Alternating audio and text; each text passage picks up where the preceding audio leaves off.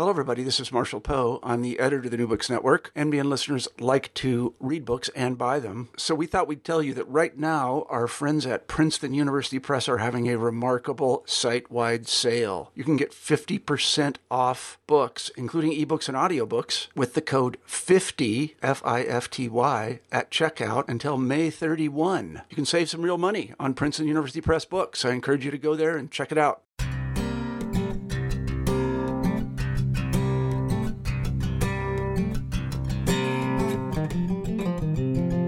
Suffering and death are two topics that are frequently referred to in the Epistle to the Hebrews, but they have rarely been examined within scholarship on this New Testament text. Join us as we talk with Brian Dyer about his own study of these topics, and then discover how he connects them to the social situation addressed in Hebrews.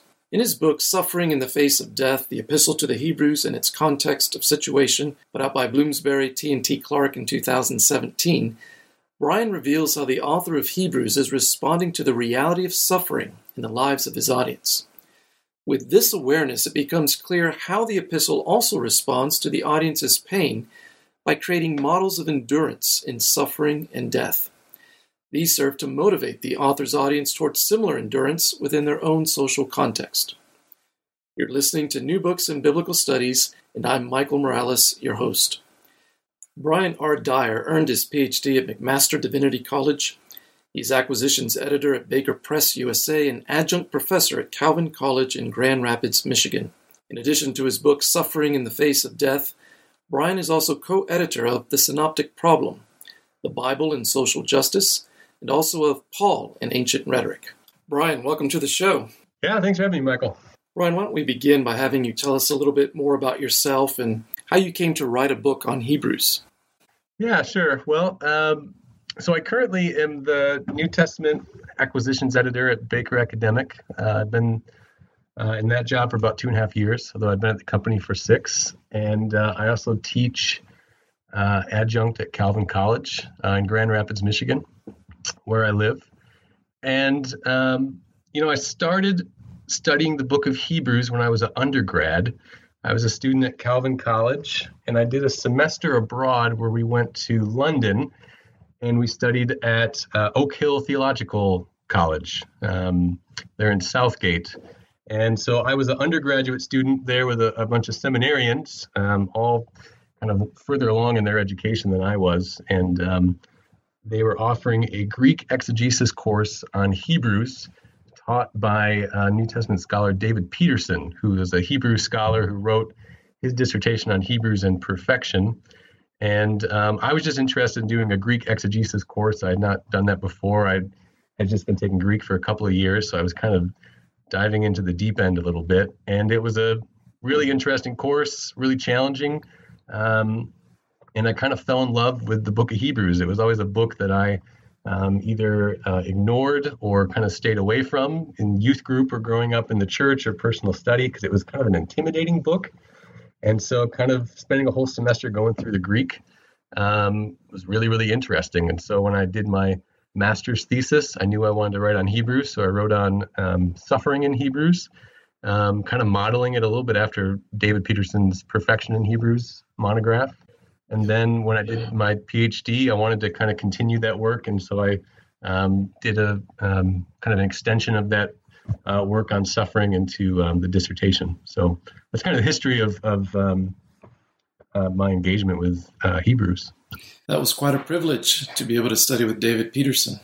Yeah, yeah, no, I, um, yeah, I think he's now in Australia, um, but I, I, got to go there while he was the principal and, and was able to um, kind of it was a small class, so it was really cool to kind of just be able to um, learn from him, and and uh, so yeah, it was very cool.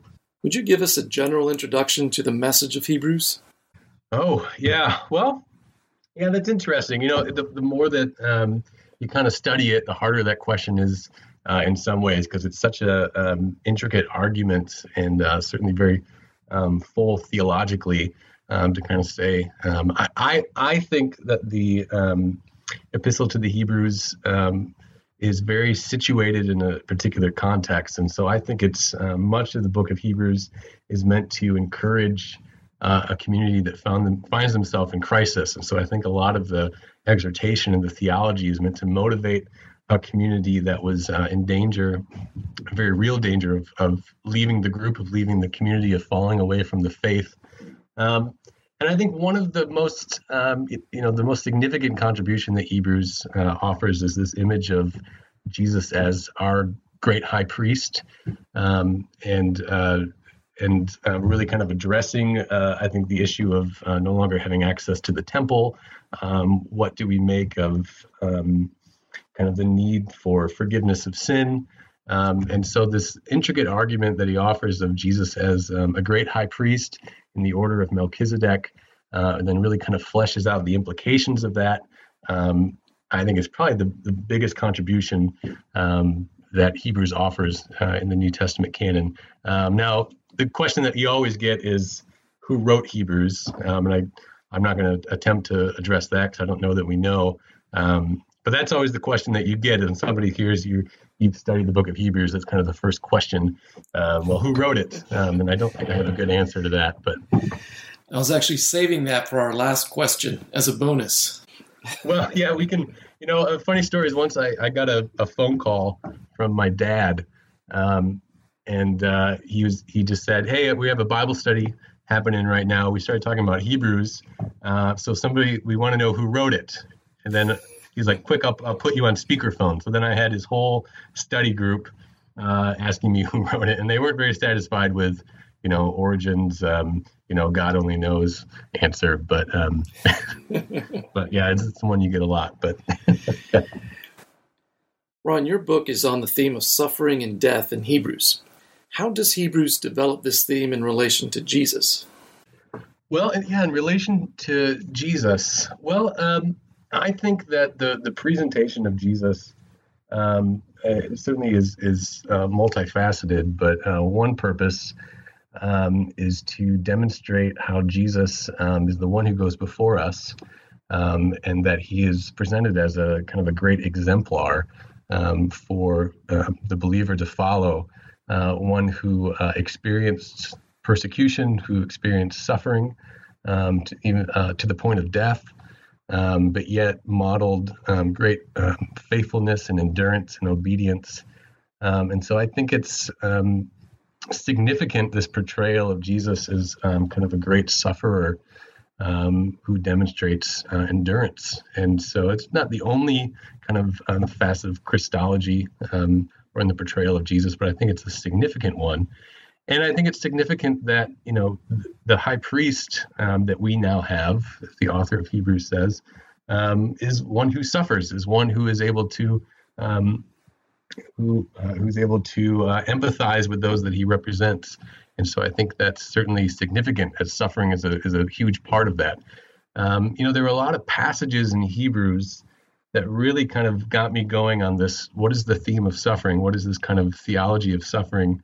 Um, and it was those passages about, um, you know, in 5 8, where it says that Jesus learned obedience from the things he suffered. Um, that was just, uh, you know, I didn't know what to do with that verse. Um, you know, how do we make sense of um, this idea that it's through Jesus' sufferings that that um, that uh, he was made perfect, or, or that he demonstrates obedience, or so so it was those kind of passages that really kind of drew me into what is what does this mean, or this this understanding of Jesus as one who suffers? Um, so yeah, I, I, don't know if that quite gets at your um, question, but you mentioned Jesus as an exemplar of suffering and death. Does the book of Hebrews use other examples aside from Jesus? Yeah, I highlight three different groups of exemplars in the book. Um, the first, I think, maybe one of the more obvious is there's um, uh, heroes or figures from Israel's history. Um, and here it's mainly we're talking about Hebrews 11, um, the the catalog of of uh, heroes of faith.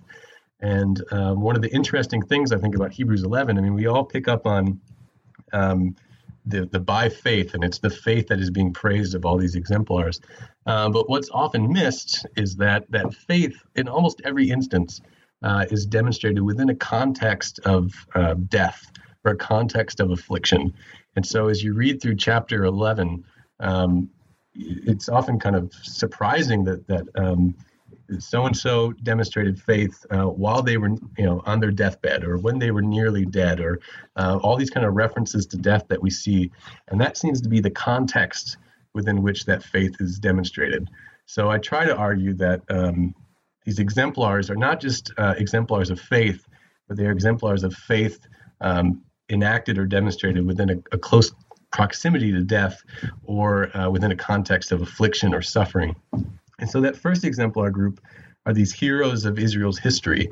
Um, the second exemplar group uh, is the community themselves. There's a couple places in the Epistle to the Hebrews where um, the author encourages the community to reflect upon their own past and these times when they demonstrated faith or they demonstrated endurance during these times of affliction. Um, I mean, the, the most prominent one is chapter 10, verse 32 through 34, where it reminds them of this great contest of suffering is the language that the author uses, where they demonstrated this endurance and this uh, solidarity with each other.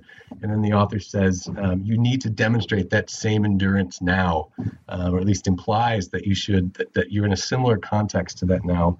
And so look to that past as a motivation for how you should act in the present. And so the community themselves, and there's another place where the author reminds them of their leaders and says, um, look to the faith of your leaders, that the, the way that they lived their life up until their death. Um, and so the community themselves is this, this exemplar group.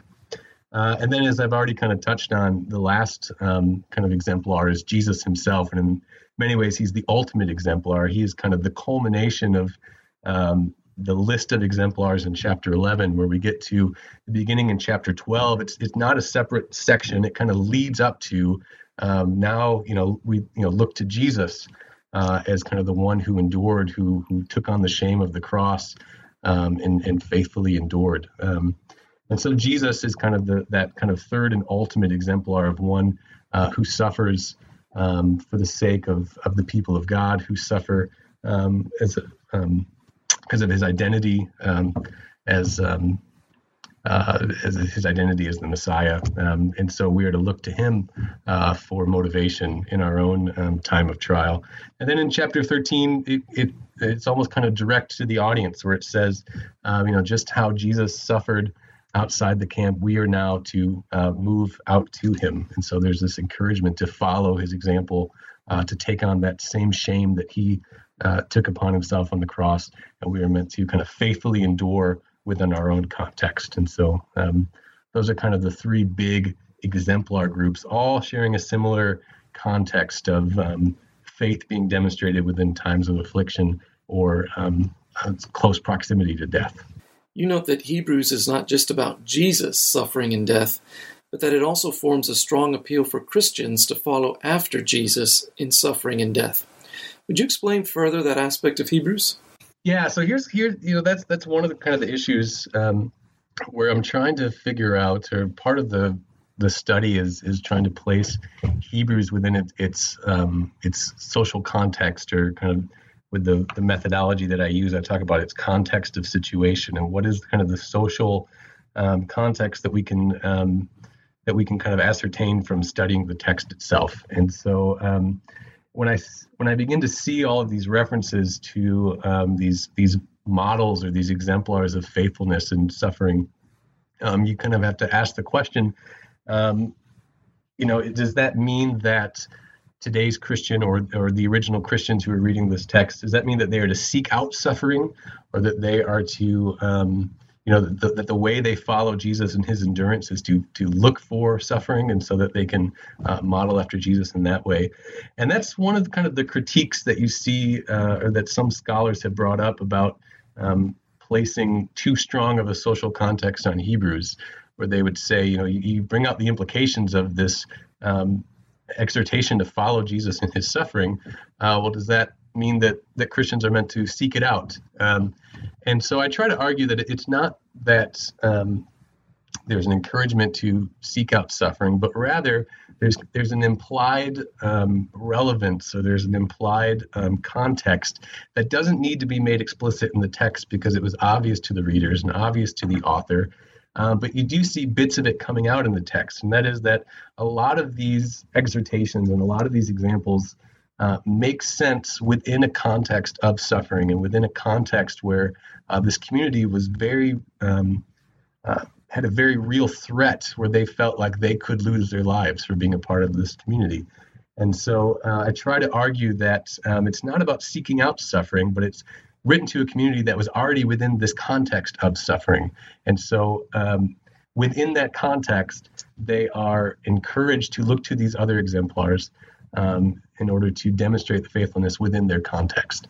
Um, and so that's what I kind of try to flesh out uh, with kind of developing these themes of suffering and death and these exhortations that um, that uh, there was this implicit um, kind of shared knowledge about the context uh, within Hebrews, um, and that helps us make sense of these um, kind of references to suffering and death.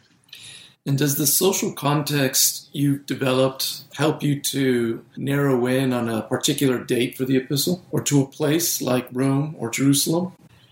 Yeah, well, you know, in the dissertation, I, I try to avoid that um, because I don't I want to, um, you know, if, if I try to pinpoint a, a place and time uh, for Hebrews, um, you could agree with me up until I make that, you know, that choice, and then you know you could just kind of disregard the rest. I try to um, argue that um, kind of what I've already been discussing as um, um, whatever context or, or, or, historical time period we put Hebrews in, it has to account for this uh, present reality of suffering and fear of death. Um, and I think there are several different historical scenarios that you could fit Hebrews into that account for this. Um, but I kind of try to avoid uh, kind of doing it myself because I, I don't want to the kind of what I think is a pretty kind of um, solid kind of arguments. I don't want that to be dismissed because I, I try to land on a particular place and time. You know, I think uh, in the dissertation I point to Jason Whitlark's book where it places Hebrews as a, a response to the empire and, and written uh, to the Christians in Rome. Um, I kind of say I don't really agree with that placement um, of Christians in Rome, but that certainly would be, uh, you know, would make sense of what I'm seeing there about the suffering and death that we see. So that's um, certainly a plausible historical scenario. One that I find quite interesting, one that uh, has come out of conversations with my PhD advisor, Cynthia Westfall, is uh, I think it's quite interesting to place Hebrews within a context of um, the the Jewish war which was happening, which led up to the destruction of Jerusalem uh, in you know kind of the the 60s or kind of in the mid um, first century, where you had a systematic kind of movement from city to city by the Roman Empire, wiping out Jewish communities. And at that time, um, uh, Jewish communities and uh, communities like that addressed in Hebrews might not have been so easily to differentiate a, a Christian uh, Jewish community. And so this might be a community that is seeing this threat, is hearing about these uh, essentially wiping out of communities. And they may be already kind of feeling that pressure and seeing it coming. Um, and so that might explain kind of this fear uh, and this present suffering that they have. I think that's certainly an interesting kind of place to put Hebrews, but um, I try not to develop it or tie down uh, to any one particular historical scenario. I, I think I, I, lay out. Um, I can't remember if I kept it in or not. At one point, I kind of played out a couple different historical scenarios where it could work, um, but yeah, I try not to pin it down. All right, let's get back to the author of Hebrews now. If you had to guess, who wrote the Epistle to the Hebrews? Oh, yeah, you know, it's it's it's certainly uh, a fascinating, you know, conversation. Um, you know, um, yeah, I don't think that it's it's Paul. I think it's Pauline. I think there's some obvious connection to Paul or the Pauline community. I think that best explains how Hebrews was circulated very early on with the Pauline corpus. So there seems to be some connection there. Um, but I, I, don't think it was written by Paul or by a, a scribe under Paul's name. I don't think, as as um, you know, some have argued that it was um, an attempt to to be passed off as Pauline. Um, but you do see certain things that are connected to Pauline theology or Pauline uh, writing. So I think there's some connection there. Um, you know, I, I don't know that it's anybody that we have any kind of written records from. Um, you know, you've seen arguments that it was Luke. Uh, so you compare it to Luke's writing and find some some things that can you know that overlap. Or, but um, I don't know that it's anybody that that we have uh, examples that have survived. Um, I think some of the kind of devastating um, kind of implications of the book of Hebrews. I think one reason why we know so little about it uh, is I think that this is not just a community that um, had a perceived threat. Um, but again, of course, here I'm going beyond the text, and I'm saying this this may have been a community that uh, eventually succumbed to that threat, a community that was wiped out.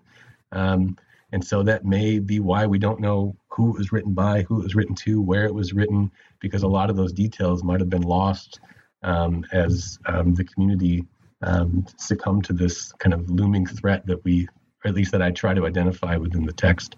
Um, and so I, I, I, don't know. I, I you know, I, in some ways I don't know that it matters. And there's a certain kind of um, maybe not romantic, but maybe there's certain kind of mystery that's kind of around it that I think uh, would, you know, if I if you want to say it's Apollos or, or someone like that, um, I think it's lost a little bit. I kind of like um, kind of not not knowing, um, but uh, you know, it doesn't mean that we'll stop debating it.